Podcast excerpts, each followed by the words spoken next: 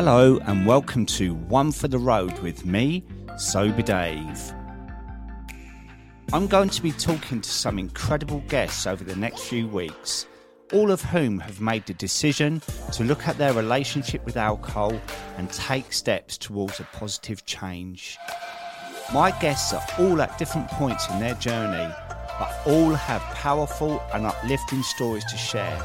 And that's why I hope you find each episode a valuable source of inspiration and insight.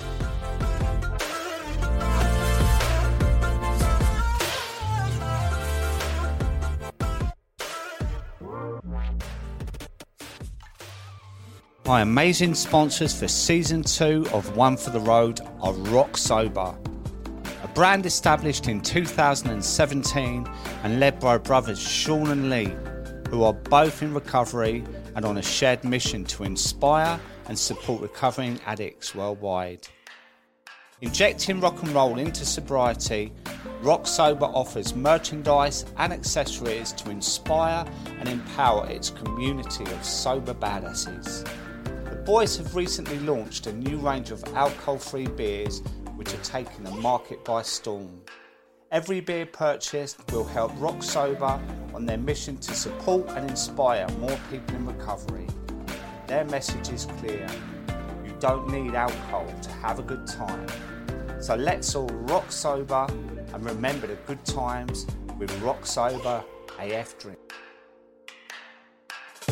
My guest today was a member of the 80s dance group Legs and Co. And then she went on to form the fabulous rock band, the Cherry Bombz. And now she works tirelessly in the field of addiction and trauma. It gives me great pleasure to introduce this week's guest on One for the Road, the amazing Anita Chellamah.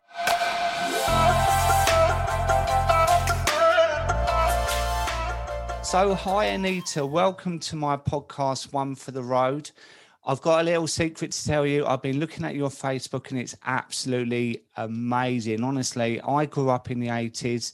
I remember you from Legs and Co. That was one of my favorite programs, Top of the Pops and looking at all the pictures. You're amazing. You've done so much in your life. How are you? I'm all right. Thank you so much for having me on the show. And yeah, no, it's I'm I'm really really good. And just you know, yeah, you're right. All the all those pictures. I mean, somebody posted something today apparently on Roku now, the, the band I was in. And I just found that out because unfortunately I got sort of we never got the royalties from all that but anyway that's another story.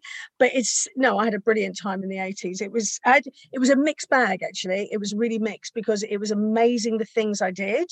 And you know i, I did um, i started off in the west end. My first job was was a, a show called bubbling brown sugar and it was the first black all american and um, cast. And i'm half asian and i got an audition for the for the show and i remember people sometimes would sit there in the audience and say to the people at the at the bar and mid is that girl is is what nationality is that girl? And because um but in the american cast they just saw people of color and it was it was great. It was just such an amazing show. Amazing people came out of it.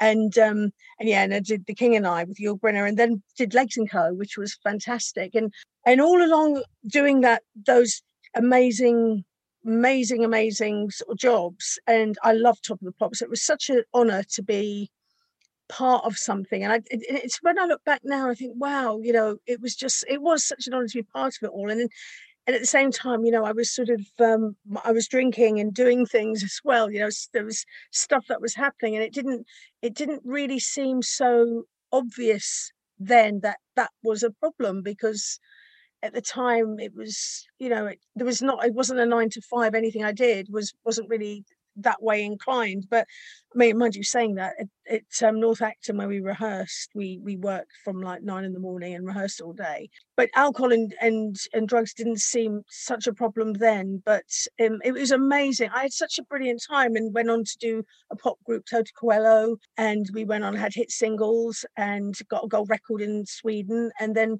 left that to do the cherry bombz. And funny enough i just found out today it's on roku and um, the, the live gig we did at the marquee and that was incredible. We supported poison and toured America. And yeah, it was just incredible. I played CBGBs and that legendary place in New York. And yeah, it was really, I had some, and then ended up presenting my show on Sky. And that was after that show, I ended up getting sober and clean and that was an experience but i had a great but it was such it was such a mixed bag the 80s for me because it was incredible i met some amazing people did some amazing things and it was such fun and and I just kept sort of lurching from one thing to another.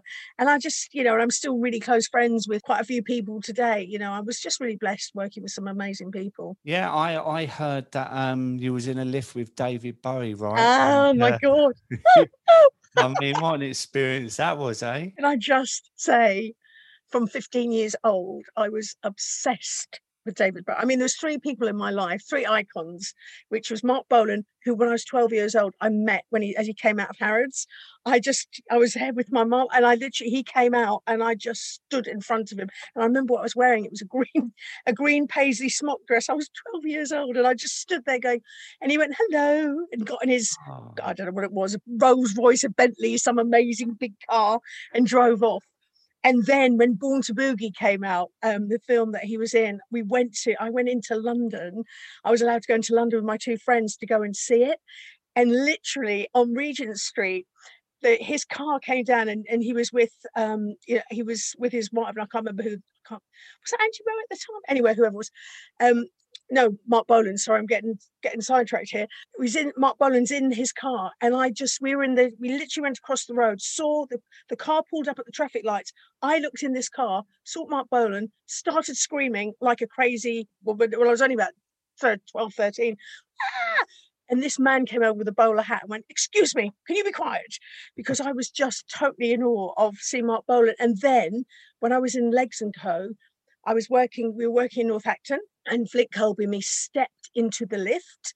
And as we stepped into the lift, David Bowie was facing facing me. And I just and I didn't know he was in the building. And I was like, oh my God. And so I started talking absolute utter gibberish to Flick. And she's looking at me really strangely. We got upstairs and we were getting our plates for food. And as I'm sort of pushing along, getting the, you know, getting your food, putting on your plate um, on the tray, he walked along towards me and i'm thinking of every single thing i can say that's going to be so amazing this captivating line that i'm going to say and he's going to go oh my god she's just amazing. And he went excuse me can i get to the cheese? And i went yeah oh, what a I couldn't even talk. I was like absolutely starstruck. Oh, I bet. He was in, because he really represented to me growing up. Because I was always a little bit, I don't know. I, I have always had my, uh, I don't know, just trying all different things, different hairstyles, different colours. Trying this. One day, I remember when I came to London from Newcastle. One day I was a skinhead. Next day I was a, I was uh, into rock. I was rock. I was dressing. One day I was a hippie. Next day I was holy cows and and, and what do you call them? Mohair suits and I was always changing, you know, I was always lots of different things. And David Bowie sort of gave that sort of, I don't know, he just sort of, it was almost like giving you permission just to be you. And that's, mm. I mean, I loved his music, but I loved him. Everything he stood for, I thought was amazing. And the thing is, with the 80s, it seems so innocent. And I think maybe when we say about the alcohol, I think we didn't know as much now, right? Um, you know, I grew up, I was a DJ actually when I was 15, 16 uh, mm. and some of my favorite bands you know, Duran Duran. Uh, I used to love Level 42. Mark King, the bass player, mm. used to hold his guitar up really high. And I used to practice with a broom. I mean, I was 28 at the time, but no, no, I wasn't. But Spandau Ballet. I used to wear two rings, right, on each pinky because he did. Because some people you say, Oh, you look like Tony Hadley, you know. and I was walking around thinking, Well, you know, I was probably 16, 17 years old, you know, really impressionable age. But I I just loved that era. But you know, along came the drinking, and there was a place we used to go to in Croydon, right, called Sinatra's, and it was one of those places you'd wipe your feet on the way out. You know, it it was um, something like twelve quid um, to get in, and they had like a buffet. Oh, the thought of that now, honestly, a buffet and uh, free booze all night. And, our aim, of course, was to get as drunk as we could because it was free. But we never really knew. We weren't educated into alcohol and drugs so much those days, mm. were we? So when did alcohol start to come into your life? How old were you? Well, I actually started drinking between 12 and 14, but obviously not full on but I had a mum who was very she was very liberal and she you know and i'd been brought up with people would have a glass of wine with their meal and,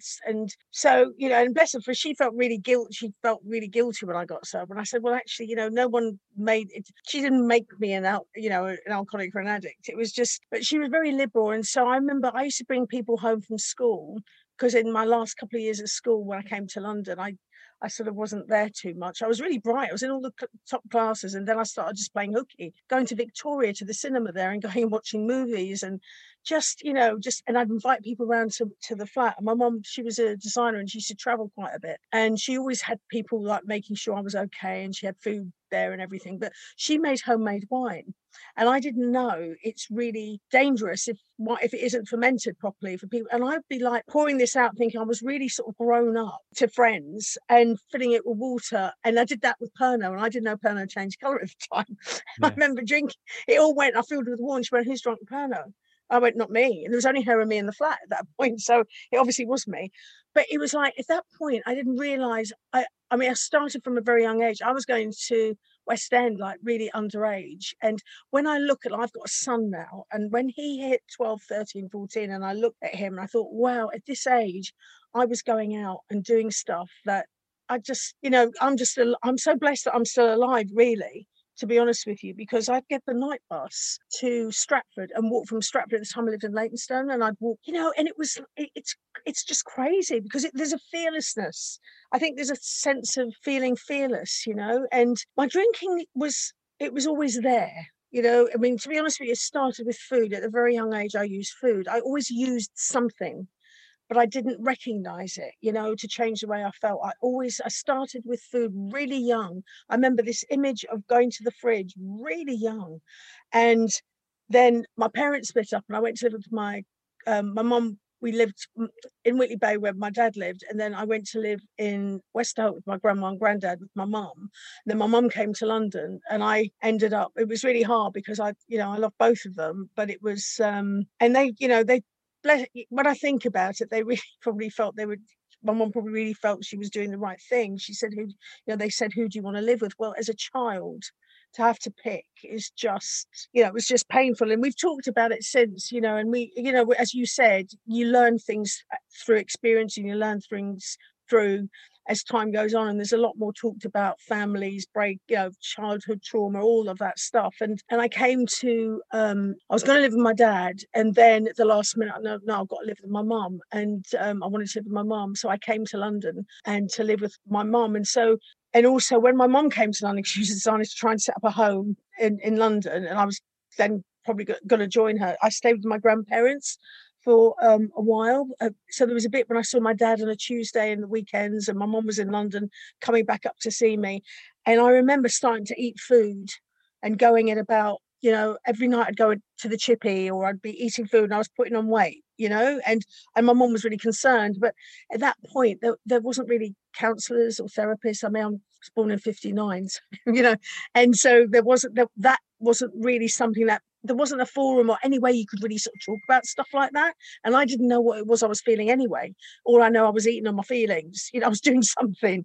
And so I came to London and then, yeah, I just sort of, you know, there was always something. And then that sort of trying to fit in. And I think I was saying to you that, you know, my, my I never had a broad Geordie accent. My husband always says, as soon as I go past Reading, my voice changes. but as you know, as soon as I um, as soon as um, when I came to London, then I started going out.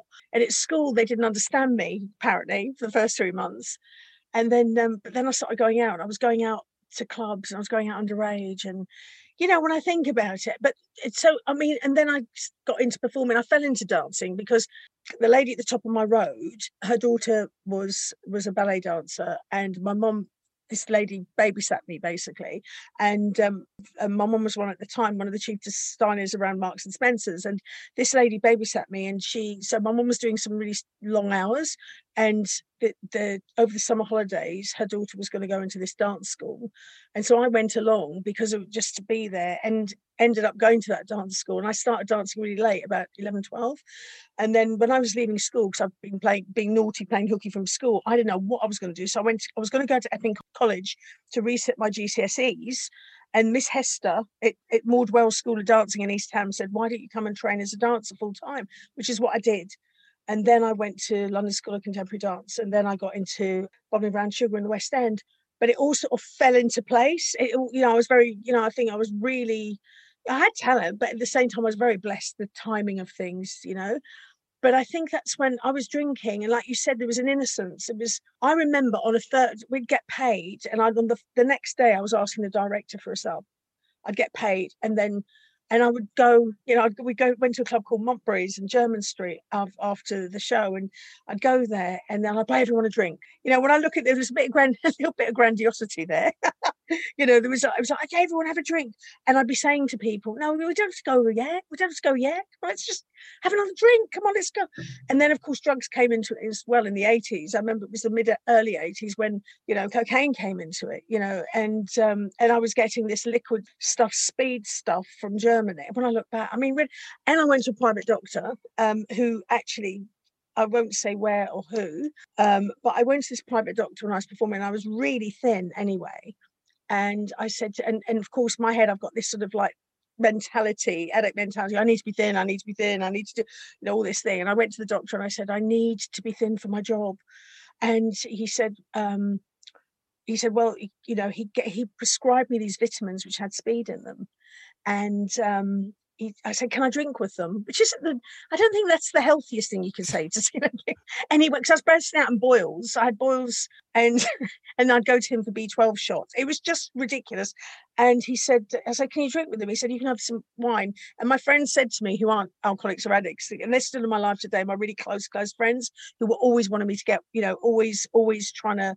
I'd always go to them, you know, after a night to just be feel safe and um, they said, I don't think he meant you can drink a carafe of wine. Do you know what I mean? But, but it was like, but that that was, you know, all that stuff. It was. I didn't see the chaos because I quite thrived on it because I'm quite, I am quite naturally quite buzzy, and mm. and sense I, I sort of, you know, I, I the energy, I, you know, I can, I, and so it was very, you know, and I would just be that chaotic way of being. Um, and at the time, it was it wasn't interfering it didn't feel as if it was interfering with anything. That's why i didn't really recognize that it was going to be such a huge issue really. How much was you drinking? I don't know. Um mm. whatever was there. Now mm. i don't know i mean i i took a pride that i wasn't drinking when i was working but then it got to a point i remember we were in the, touring in america with the cherry bombz and i was saying i need to have a port for my throat. Now you know what i mean? It's like and so at that point, I started drinking be, uh, before a gig, which I'd never done before. I'd never drunk. You see, in my head, and these are all these weird little um, rituals or little statements I tell myself to tell myself I didn't really have a problem. I didn't think I had a problem. I was really shocked when people sort of thought I did. Mm. And I mm. remember my flatmate, he's like my brother, he's just so gorgeous. Um, and rad. And I remember him saying I was 19 years old, and I remember him saying, and this is gay, and he was saying, and he said to me, you know, you're such a lush. And I was 19. He said, alcohol doesn't agree with you. And I thought he was telling me I was luscious. Do you know what I mean? I think he was, I thought he was telling me I'm really lovely and I'm really, but he wasn't. He was telling me at 19 years old that I was, you know, you, you really can't drink. I didn't see it, see it. And, and I don't know, I think people did, people close to me saw it, but it, that I bounced back very quickly. Mm. And I was always cracking, you know, sort of having a laugh and doing stuff. So how much did I drink? I really don't know. But I know I started the evening drinking. I loved vintage Bollinger champagne, but I ended up the evening drinking night nurse. So there you go. You know, if that isn't an alcoholic, you know, I don't know what is it, you know? And, and that's really dangerous, actually, isn't it? Night yeah. nurse. I think Amy Winehouse she overdosed night nurse as well. And Did she? I didn't know yeah, that. Yeah, it, it's really dangerous. So then you started in the cherry bombz. Do you want to talk to me about that? Yeah, that was great. I loved it. Was, it was like Terry, the drummer. He's still one of my best friends. He's like really, I'm really close to him. He's a chiropractor, great chiropractor. Um, what happened was I was in Toto Coelho and I left and I wanted to do have a solo career. And a guy called Mark, who was the producer of one of our Toto Coelho videos, he said, "Oh, I know someone who's writing because I wanted to write." And um, and that was another thing. At school, in the school I went to, there was a te- it used to be a grammar school. It wasn't a grammar school when I went; it was comprehensive school. And one of the teachers there had never got over that. And I used to write poetry, and it was always I don't know if it was what it was, but it was my poetry. And she used to put red lines through it and say, see me. And I'd go and see her and say, what's wrong? And she'd go, it's just not right. And now when you're telling that to someone, a young person, I was about, when, when did you go into senior school? About 12 years old or mm. 13, yeah. whatever it is, telling someone that when you, you know, I, and I wasn't confident, even though I appeared confident, I was quite, I was very insecure in a lot of areas. And what happened was I didn't realize until I started writing with Andy McCoy, who was the guitarist and writer of the um, a band called Hanoi Rocks, and Hanoi Rocks were really popular. And we came back from I came back from to, um, in Sweden. We were doing the Hippodrome, and I sat in the middle on the plane and. I was in the middle of Hanoi Rocks and I didn't know it. And um, Razzle, who bless him, he died in Los Angeles with Nikki Sixx and Motley Crue.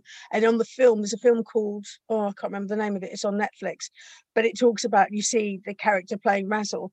Anyway, he was pouring brandy in my coffee. I didn't realize this. And I'm thinking, I'm feeling all right right now.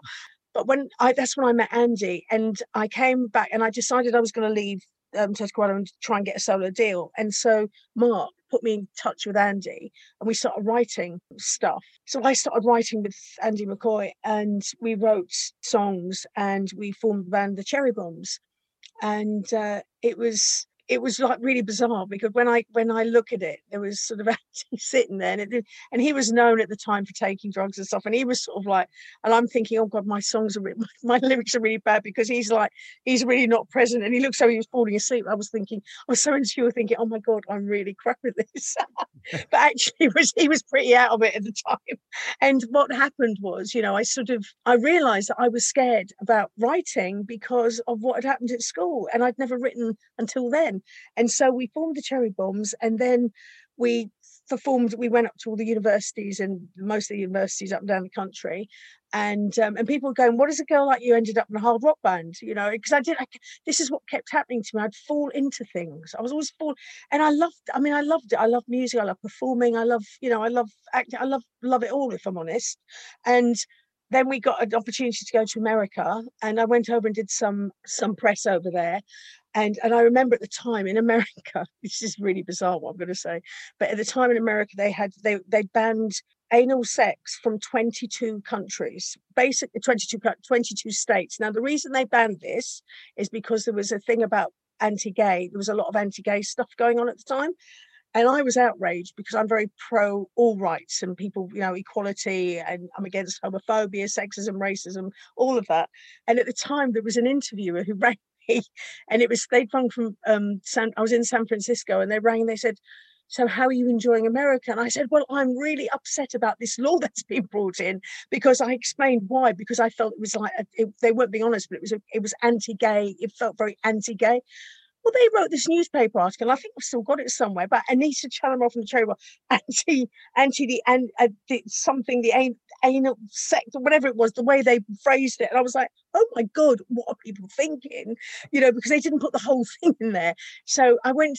I did the um we did the tour and we supported Poison, and that was incredible. And I remember I was upstairs at was it a whiskey go go or the Roxy, well, one of those. And at the time, um, Guns N' Roses hadn't broke uh, or were breaking, and I didn't realize it was um, it was Axl Rose came in because he knew they all knew Gun, um, Hanoi Rocks had been a really big band, and Guns N' Roses bought all their back catalogue anyway. They'd been a real cult band, but a really known band, and and a lot of people thought very, very highly of them. And Mike Monroe, who still gigs, he's amazing. What you know, a talent, and Andy McCoy, all of them, they're amazing talent. The musicians, you know, Terry obviously, and um, and Dave Tregunna and Timo, but and Nasty.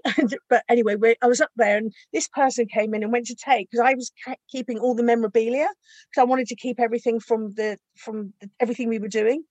And this guy went, Oh, he went to take it. And I went, Hold on, that's mine. He went, I'm on the cover. I went, Well, I'm in the middle. and it was Axl Rose.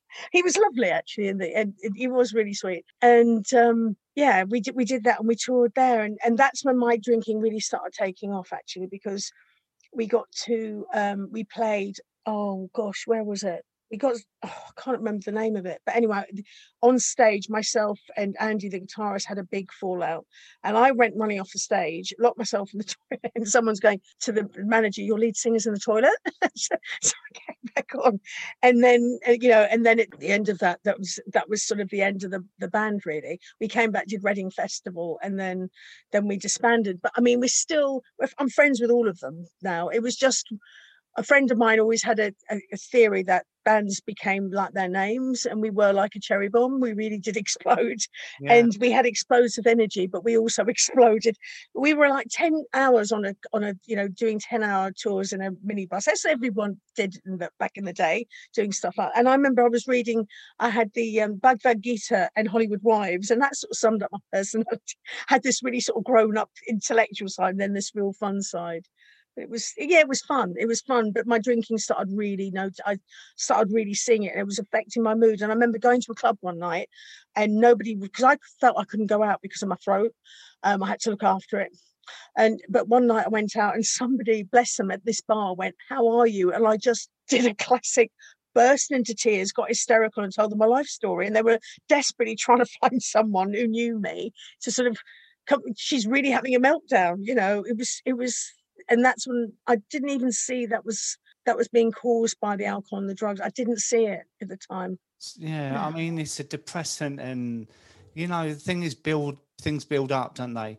When when you were saying about touring, it just automatically reminded me of uh, the comic strip when they did the uh, Mickey take of the Spinal Tap documentary, and I don't know if you saw it. It's called Bad News and Rick Mayall was a lead singer and Ade Edmondson, and it was just so brilliantly done. And that was done in the 80s with Fistful of Travelers checks. And there's all these things that remind me of the 80s with the music, with the fashion.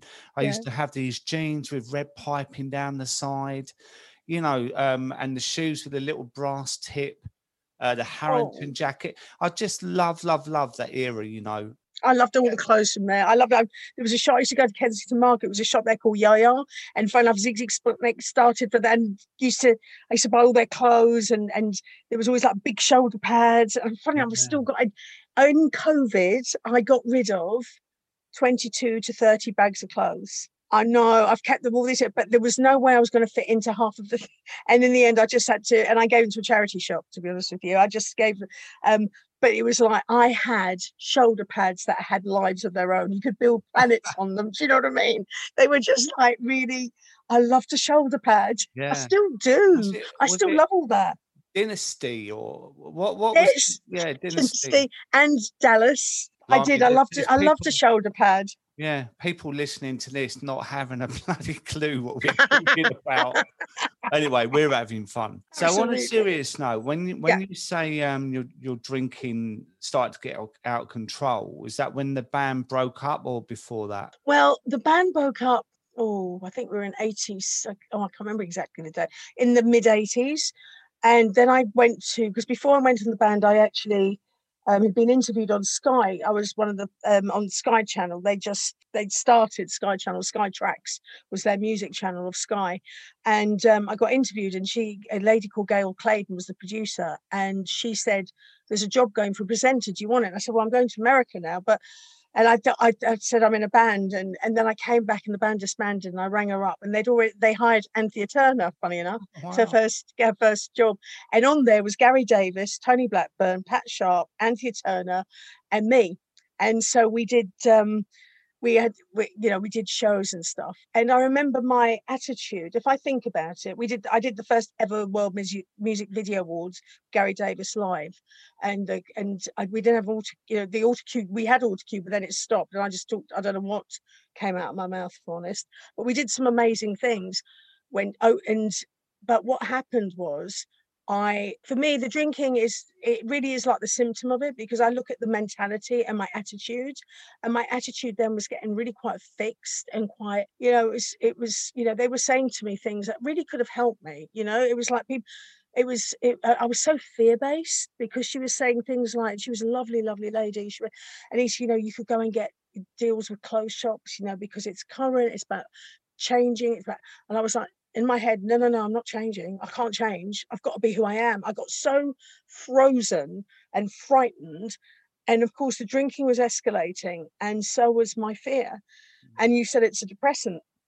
So, what happened was, even though I did that for about two years, um, and I loved it, but I was getting more and more caught up in drinking afterwards and and getting fearful and when it came to and they were saying about doing different things and and i was i seemed to be really in, stuck in a lane and and they started getting rid of people because i think this the, the music channel of sky was closing and and i was one of the first ones and and even though it wasn't they never said it's because of your drinking but i know now and at the time i didn't think it was because of my drinking but i know now it was because of my drink because it was my thinking. Do you know what I mean? It was the thinking of an active alcoholic, that fear based, scared shit this excuse my french thinking but actually putting on yeah i'm fine i know who i am i'm i'm, I'm all right mm. but i mm. really wasn't i was crumbling from the inside out and it was really interesting because they when i lost when they let me go and that was in february 1988 and i that's when i just i didn't know what to do i i mean in between jobs i'd never known what to do i was just very lucky i fell into something else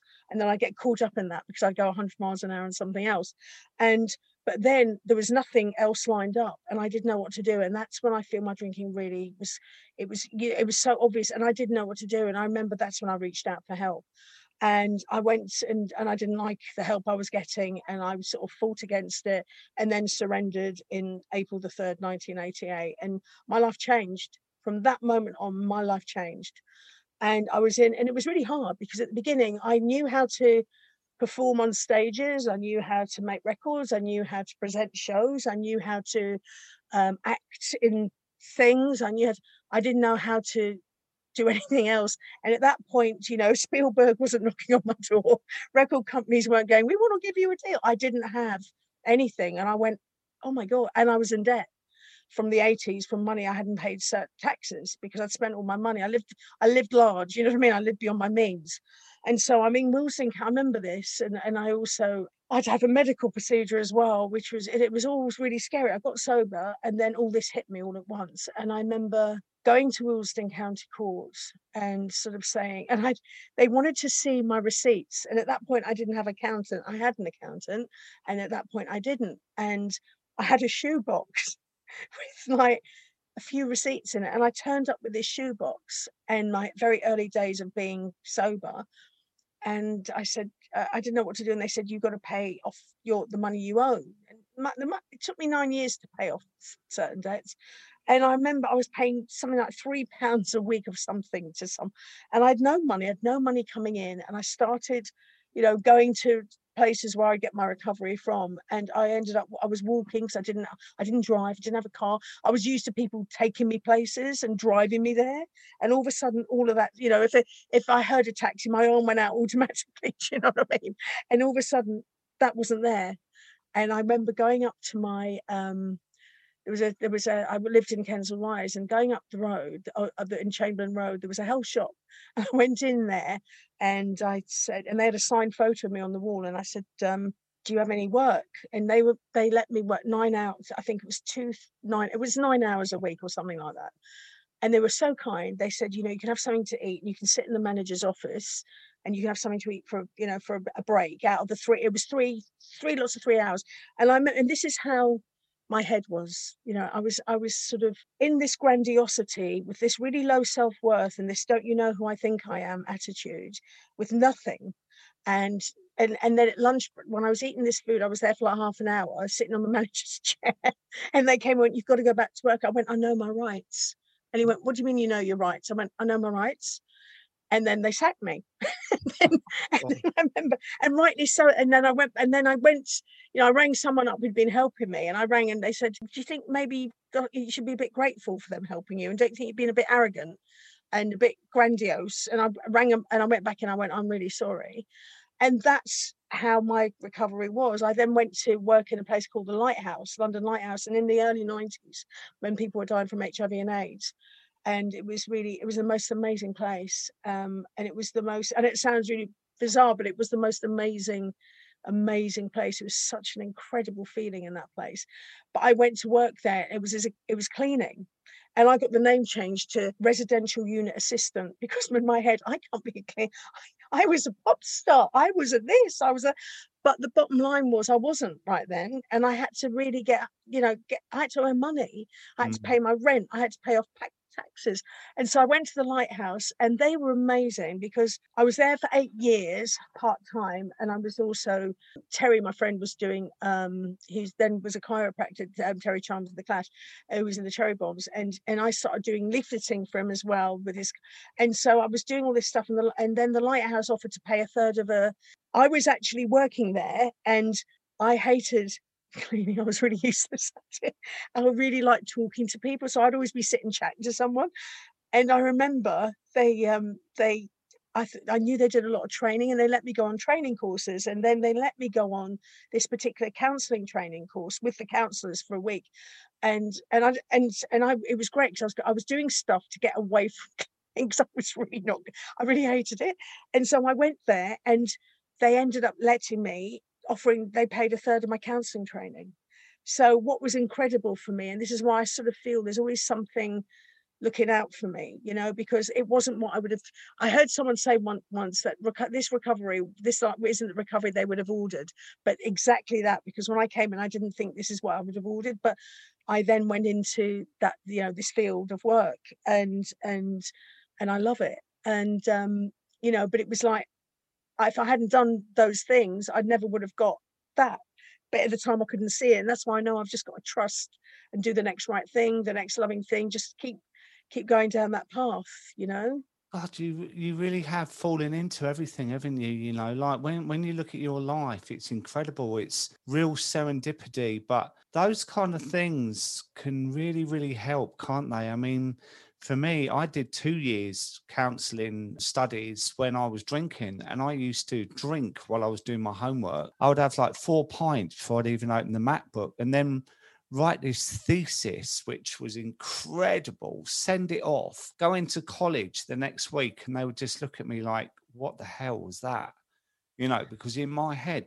But what that did, that gave me a real solid foundation to learn a lot of the skills that I've got now to help people. And listening is such a skill, providing a, a safe space for someone and also mm. having the natural empathy, but having the empathy that um, you and I have been there through our addiction mm. uh, and sharing that knowledge is so important. And I mean, there's something as well that um, my strap line is um, spirited enough without. Right, that that's my strap line. Yours is the singing addiction counselor.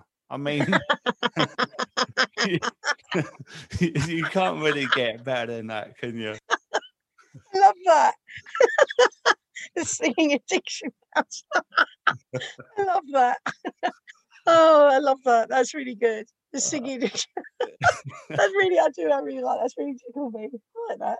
it's it's fabulous. It's so so. How long have you um been doing that? Well, I trained. I qualified. Well, this is another thing because there was that sort of. I started doing the. This is crazy as well. I started doing the course in 94 and it was meant to finish, I think, 97, but I hadn't done all my hours because I was so scared. I was so, because I thought, oh my God, I'm going to be let loose to help to work with people and I I took it so seriously. I was like really so I didn't finish all my hours. I think it was 98 I finished so I got a qualified um, theory I think was whatever it was but 98 is when I and from then really and the only time I stopped I stopped when I had my son in 2000 because I met my husband in 92 when my dad died and then I qualified in 98 and we got married in 2000 our anniversary is actually in two weeks and then I had my son and I stopped working for I think it was for five years. I did one little bit in the first but I, just you know we both said about and, and it was lovely. We we both made a decision that I just wanted to be we both I wanted to be at home just with him. And and I think also when you come you know speaking for myself coming from where I'd come from growing up and and you know and and I'm not knocking it and I'm really grateful and on so many levels because the, the, certain gifts that my mum gave me. She gave me a real open mindedness. She's she had friends from all walks of life, all nationalities, all genders. I grew up with that mentality. And back in the day, you know, my mum married my dad, and and he was, um, you know, he's Sri Lankan by by birthright, but born in Malaya. And back in like in the early fifth in the fifties, there wasn't mixed marriages, a lot of mixed marriages, and so I really, but there was a lot. We had a lot of stuff happening in our family, and so they split up and when i came to when it came to me being a mum i wanted to be there because i'd been in different places at different times in my life and i'd never been in one school all the way through and i wanted to give my son something that I hadn't had really. And, and, you know, not that people who do it differently are wrong. It's not wrong or right. It was just something in me. And so I was able to, and so I stayed at home and stayed with and looked after my son. And I loved that. And then in 2005, I got back into it because between 98 and 2000 and just beginning of 2001 i was working in this field and i was doing um, i was also doing drama workshops as well. I was sort of like using drama with step with the steps in in, in a male treatment center Thurston House, and then I was working in Hope House, which is female treatment centre in Kilburn, which has moved now to Clapham. And then I was sort of I was doing different things, and I was lucky. I was an educator in Drug and Alcohol Foundation, and they teamed up with Six Fifteen Theatre Company. We went into schools year nine as a pilot scheme. Um, the government did, and we went in to work with year nines, and it was really like there was this guy called Dennis who was really he looked like Michael Jackson, danced like him, and the, and and it was really amazing. You know the the blur track, yeah, do do do that that would be the buzzer. And so the kids, it was really interactive. It was really fun. And then at the end of it, I do the the question and answers and mediate that, you know, facilitate talking about stuff. And I remember we went to one school and it was all around South London and Kent. And we went into one school and it was so sad because you went into the school and I'm, and I'm not blaming the teacher the teachers i could see were struggling too but all the the toilets were painted black. There was there was just a feeling of no hope. It was one of those you know one of those those schools and the kids were so super bright they were trying to nick the alcohol they were false drugs they weren't real drugs but they were trying to nick all the stuff but we had to go back twice and to each school and we did and we did a tour of southeast and, in Kent. And so I was doing stuff like that as well. And then I in 2005 I got back into doing working in organizations and doing stuff and and working with addiction and now doing stuff with addiction and trauma as well. Um, so I've been doing it a long time. But mm. I, I do love it. I, I, you know, I love it. And I and I went back to perform because I never thought I'd perform again. And then in 2012, my husband, I was like thinking, oh, I really miss singing. And um, he said, well, why don't you contact someone? And, and, so I rang Timo, and he's now moved to Finland, but he was here, and we started doing gigs again. And, and I love writing, and I love singing, so it was just, you know, it was just really, really nice. And and it was, and it's just, it's it's just, you never know what life's going to throw at you. You never know where you're going to go. I don't know where I'm. I move. I feel as if I'm transitioning into my next phase of my life. You know, the hair's grey and and Silver, I see a kindred spirit Silver. here. Yeah, yeah, yeah, yeah. Uh, well, mine's Battleship Blonde, but um, no, it's true. You know what you say. You don't know what life throws at you, but I do know that when you're drinking, you really, really limit what can oh. happen to you. It's such an isolated world.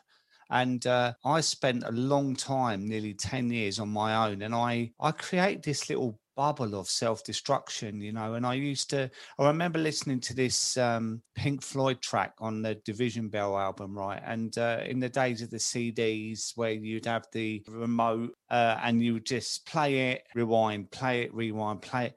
And i used to get more and more drunk and it was a real like desperate song, but I felt so incredibly sorry for myself. Like I felt like the line there was, Where were you when I was down and broken? Yet I was creating it myself, you know. But the more drunk I got, the more in this weird world I become and feeling totally sorry for myself. And I get up the next day and feel total sort of regret and remorse and would say, I'm not drinking today. And then you know what happens. The longer the day goes on, the more you encourage yourself to just have one. And then on comes the Pink Floyd, you know, the hamster wheel, you know. Mm. And when you stop, it it's like ripping the blinkers off, isn't it? And you look at the view around you and it's hard in the beginning it's hard for us all it's a, it's an incredibly addictive drug but that's why i really encourage people to stick with it you know each day day by day. And you know these days we can learn so much more. There's a lot of um, support out there on social media there's what you do you know i'm a coach there's so many things aa so many things people can reach out to you know and attend events. I did an event on saturday and it was honestly, it was amazing.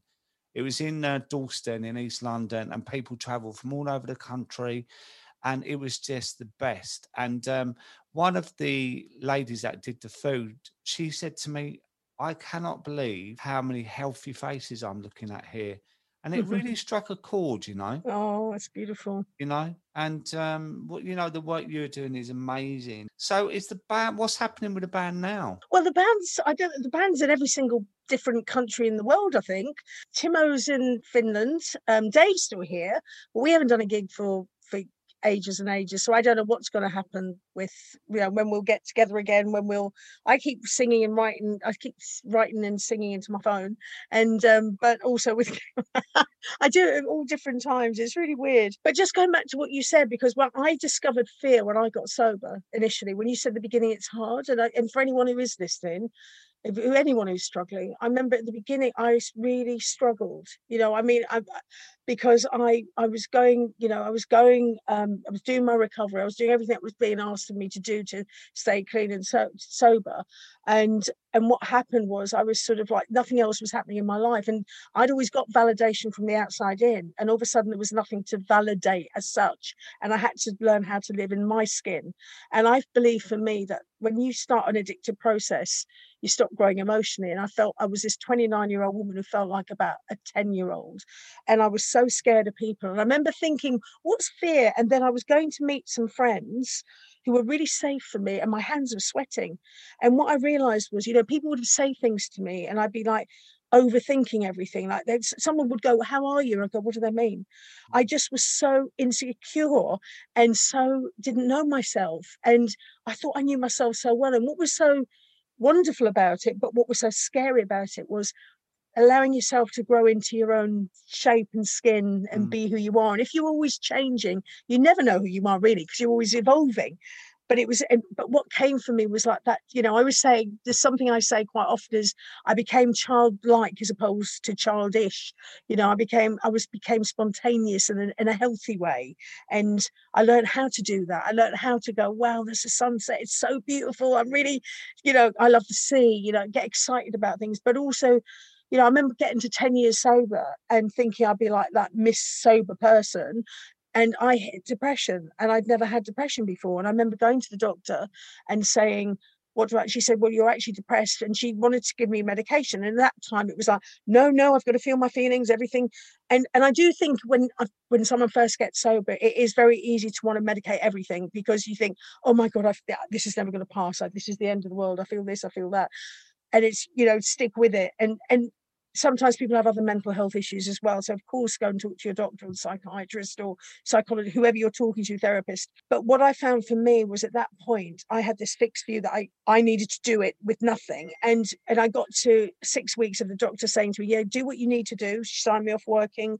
I was walking around, I was still crying and angry and and in the end I did need some medication and I stayed on it for six months and then came off and I haven't had to go back to that since.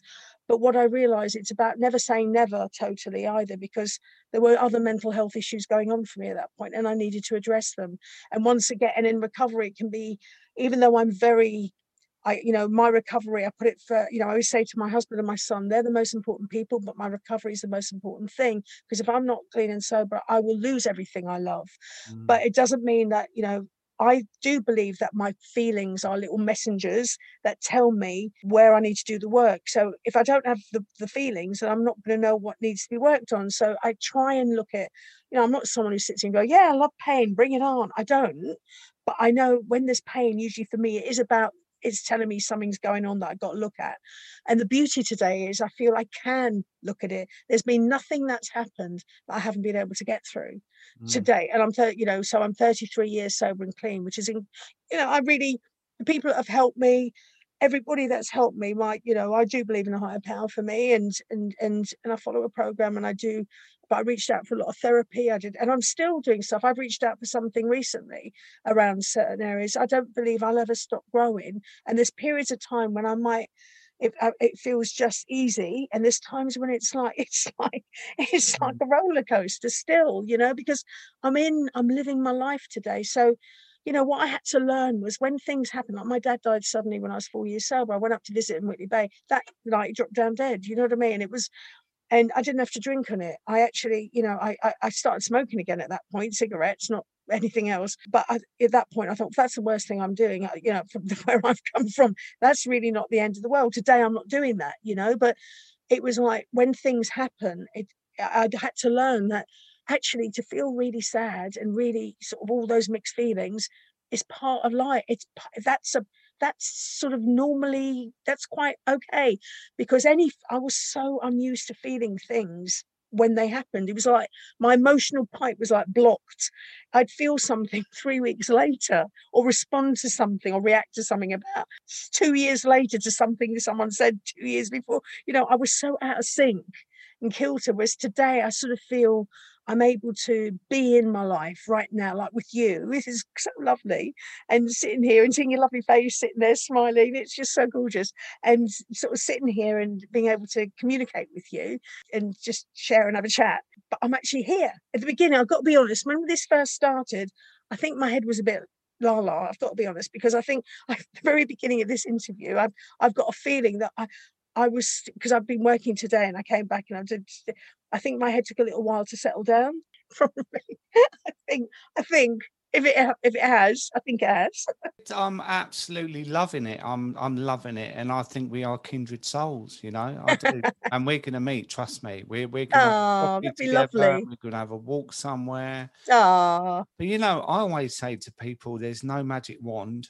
No. Um, you don't stop drinking and everything's a rainbow. No.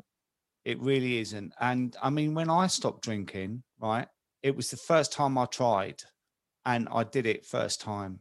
I, I'd made my, I've got one of those minds that when I make my mind up, mm. how many times am I going to say mind? I'd stick to it, right? And it was a few days after my wife got re-diagnosed with cancer for the third time my initial feeling was this isn't right. I need a drink. But then I thought, you know what? I need to be present here because the last time I wasn't. And I was present and we went um, to see the oncologist and I knew I knew it would be on her mind, my lovely wife Em on her mind. And we came back and we laid in bed and I put my arm around her and I thought, you know what? I wasn't there last time. Although I was there, I wasn't mm. truly there. Yeah. Uh, and we got through it again. Uh, and now she's well. She has regular treatment, like maintenance treatment. But just that alone was amazing. And it made me realize actually how selfish I was. And, and not intentionally, as you know, you're not intentionally selfish because it's a disease. But I cringe at the thought of how it was for her when mm. she was unwell and she heard that because I used to pour mm. huge mm. glasses of wine, she must be thinking to herself, "Well, he's slipping away from me." And mm. she used to say to me, "Well, you've left the building now," because my eyes used to go. And it breaks my heart now thinking about how it was mm. for her laying in bed at night on her own, wondering whether she's going to live or die, and her husband's downstairs drinking himself into oblivion, you know? and it's things like that that really really keep me sober the the community that i'm surrounded by keeps me sober and the work mm. i do mm. does you know like yourself you know that really really helps me with my own journey. Well i have to have people with me who do the same thing as me. I have people around and i go to meetings and i do you know i keep that that works for me and and and and i've always done it. And I'm just so blessed that people who are still, you know, who who you know like-minded people really with the same same sort of a day at a time doing staying sober and clean and and how incredible is that really and like you said the selfishness i remember my dad a few i was only about two years sober i remember i was up in newcastle and we were at his friend's place and his his friend said i need to come and see this new thing i've put in the in the room whatever. And I went in there, and as I got up, I saw my dad's face, and he looked terrified. And what it was, he this they built a new bar, and I wasn't drinking at that point. I was going to meet, doing everything I was doing, and and he went, and I just I happened to look at this. I just looked over. My dad looked terrified. I thought, and it was a real powerful. And I thought, oh wow, he thinks I might drink.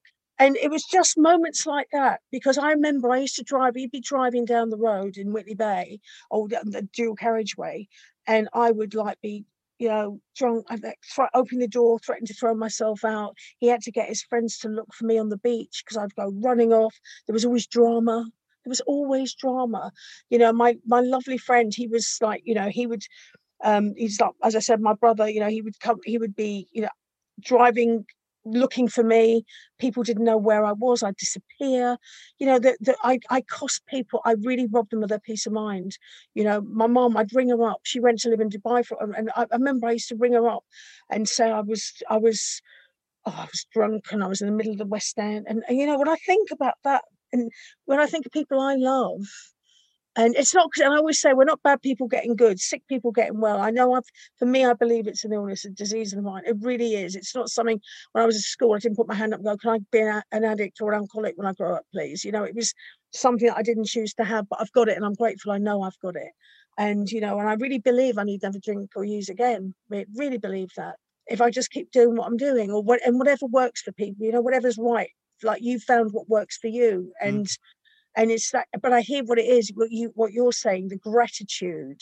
That's what i hear as well the gratitude and the real realization of where it took you and how the impact on people you care about. I think when you're sort of holding all of that it really helps to be able to sit there and and and stay clean and sober by with that gratitude and mm-hmm. humility. And you know what for me as well is staying in touch of your feelings when i was drinking so I recently did a post of someone called uh, Sarah Drage, and her dad was two years older than me. She had to turn his life support machine off, and she did a TED talk on the stigma of alcoholism because people were saying, "Well, it was inevitable that that was going to happen." You know, the amount he drank and that. And I've kind of paired up with her to to support this campaign because, as you just said, it is an illness, it is a disease and we don't intentionally mean to hurt anyone, harm anyone. I mean, my wife used to say to me, I just don't understand why you can't just have one glass of wine. And it's only now that she understands mm. how it was for me, you know. Mm. And I, am so passionate about getting this campaign out there to to stop this stigma around alcoholism. You know, we're not bad people. We're not, you know, we're, we're just people. Yeah. And well, that's the thing. That's, uh, you know, I did bad thing, you know, I admitted, I, and I love that phrase and it was taught to me, you know, I'm accountable, not responsible. I was account. Yes, I did certain things. And am I proud? No, I'm not. There's things I did. I hurt people I loved. Of course, I, you know, sitting here today, but I, I, you know, I didn't, I, it wasn't something I chose to do. It was until I got into my recovery, I didn't know I even I had what I was, what I was, if you know what I mean. Mm. I don't, now I'm in it, and now I am really responsible because if I step back into it, and that's why you know the first couple of times when I said I relapsed, I relapsed between in six weeks because what I kept trying to do was do the same things, just not drink, and it really didn't work. Going out, going in certain places and doing certain things, just not drinking. It was almost more painful because it was like this pressure cooker of feelings with nowhere, no way of dealing with it because I wasn't medicating all that insecurity and all that. And so for me, it really was. It's been a real journey of like learning who you know feelings what's the feeling? I didn't know what half the feelings were because i was i i was just sort of like 100 miles an hour doing so or, or, or comatose do you know what i mean? It wasn't like and now discovering what feelings are and you know and, and all of that stuff and that I had an impact on people, they have an impact on me, and it's okay if I feel and you know, and but also not just living on my feelings because that was the other thing. I when I did have a feeling, it was like this must be real. Well, not everything I feel is real because some mm-hmm. things have been triggered from the past, and and I have to sort that out as well. And so it was a slow. It's been a slow journey, and I'm still learning. I'm still on that, and that's what's exciting because we never come off this, do we? We're always like you. You're you're we're on it I mean, I always say, and this works for me, um, that I'm not in recovery, I'm in discovery. Oh, I love that. I like that. Yeah. I like that. I'm in both. yeah. in the yeah. discovery, I, recovery. Yeah, I, I, mean, but that works for me, you see. I love that. Because it, it's life's a journey, and I've given myself the best chance I can at my age to live the rest of my life as best as I can. I love that. I think that's really, I'm really learning nice. so much about myself as well. I'm a lot quieter than what I thought I was. Um, because I always wore that jacket of I'm Jack the lad and hello boys and whatever. And now I, am like some old sage. You know, I, I, could be quite happy in an orange robe on a mountain top in Tibet, just looking out. You know, that's how I feel. But it's it's an incredible journey, and that's why I try and motivate people in the beginning, the early stages, to to feel the feel, mm. also to find other ways of other techniques to relax. It's you know because I for- do transcendental meditation. I learned that when I was drinking. Oh, sorry, I butted in. Sorry. No, no, I, I learned that when I was. I learned that before I went on the American tour because I knew I wouldn't get much sleep, and they taught me transcendental meditation. And then we got on the plane. They said it's been delayed. We're giving you free champagne, and then they carried me off the thing that goes round in Lax Airport, round and round because I was drunk.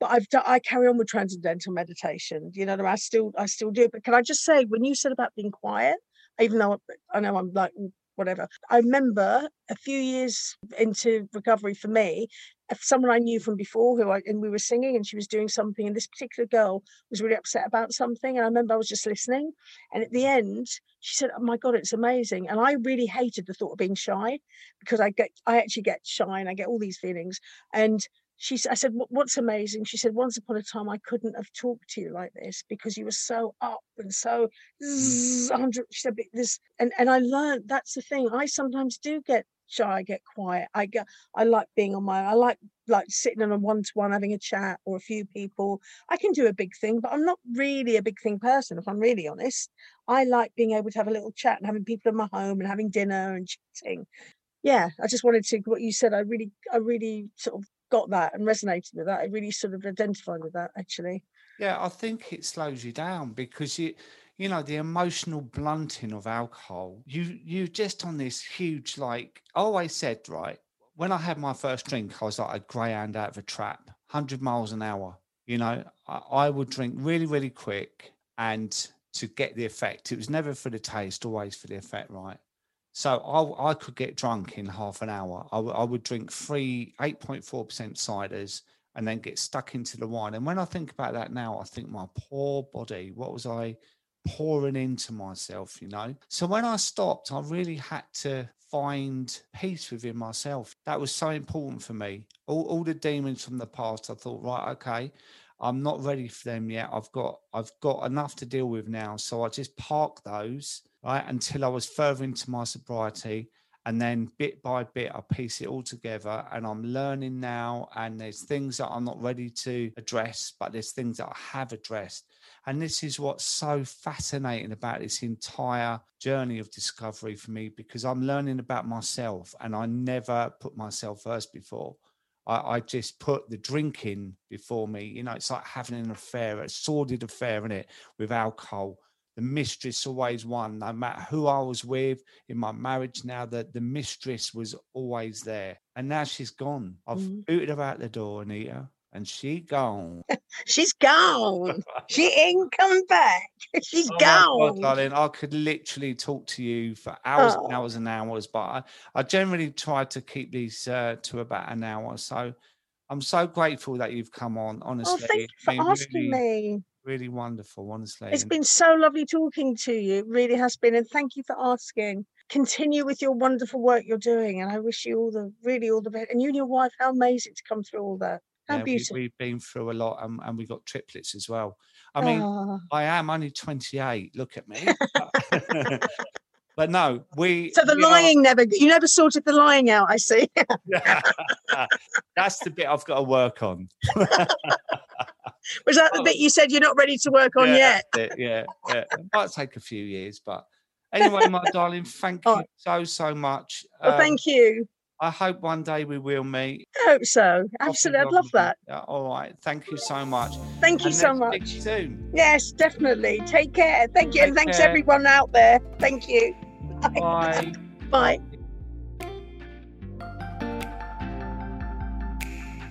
I hope you enjoyed today's episode. Thank you so much for listening. One for the Road can be found on all the usual podcast platforms. Don't forget to subscribe, and if you have a moment, then please do leave a review so that more listeners can enjoy the conversation. You can find me on Instagram at SoberDave or drop me an email at info at davidwilsoncoaching.com. I'd love to hear from you. Until next time, have a great week and take care.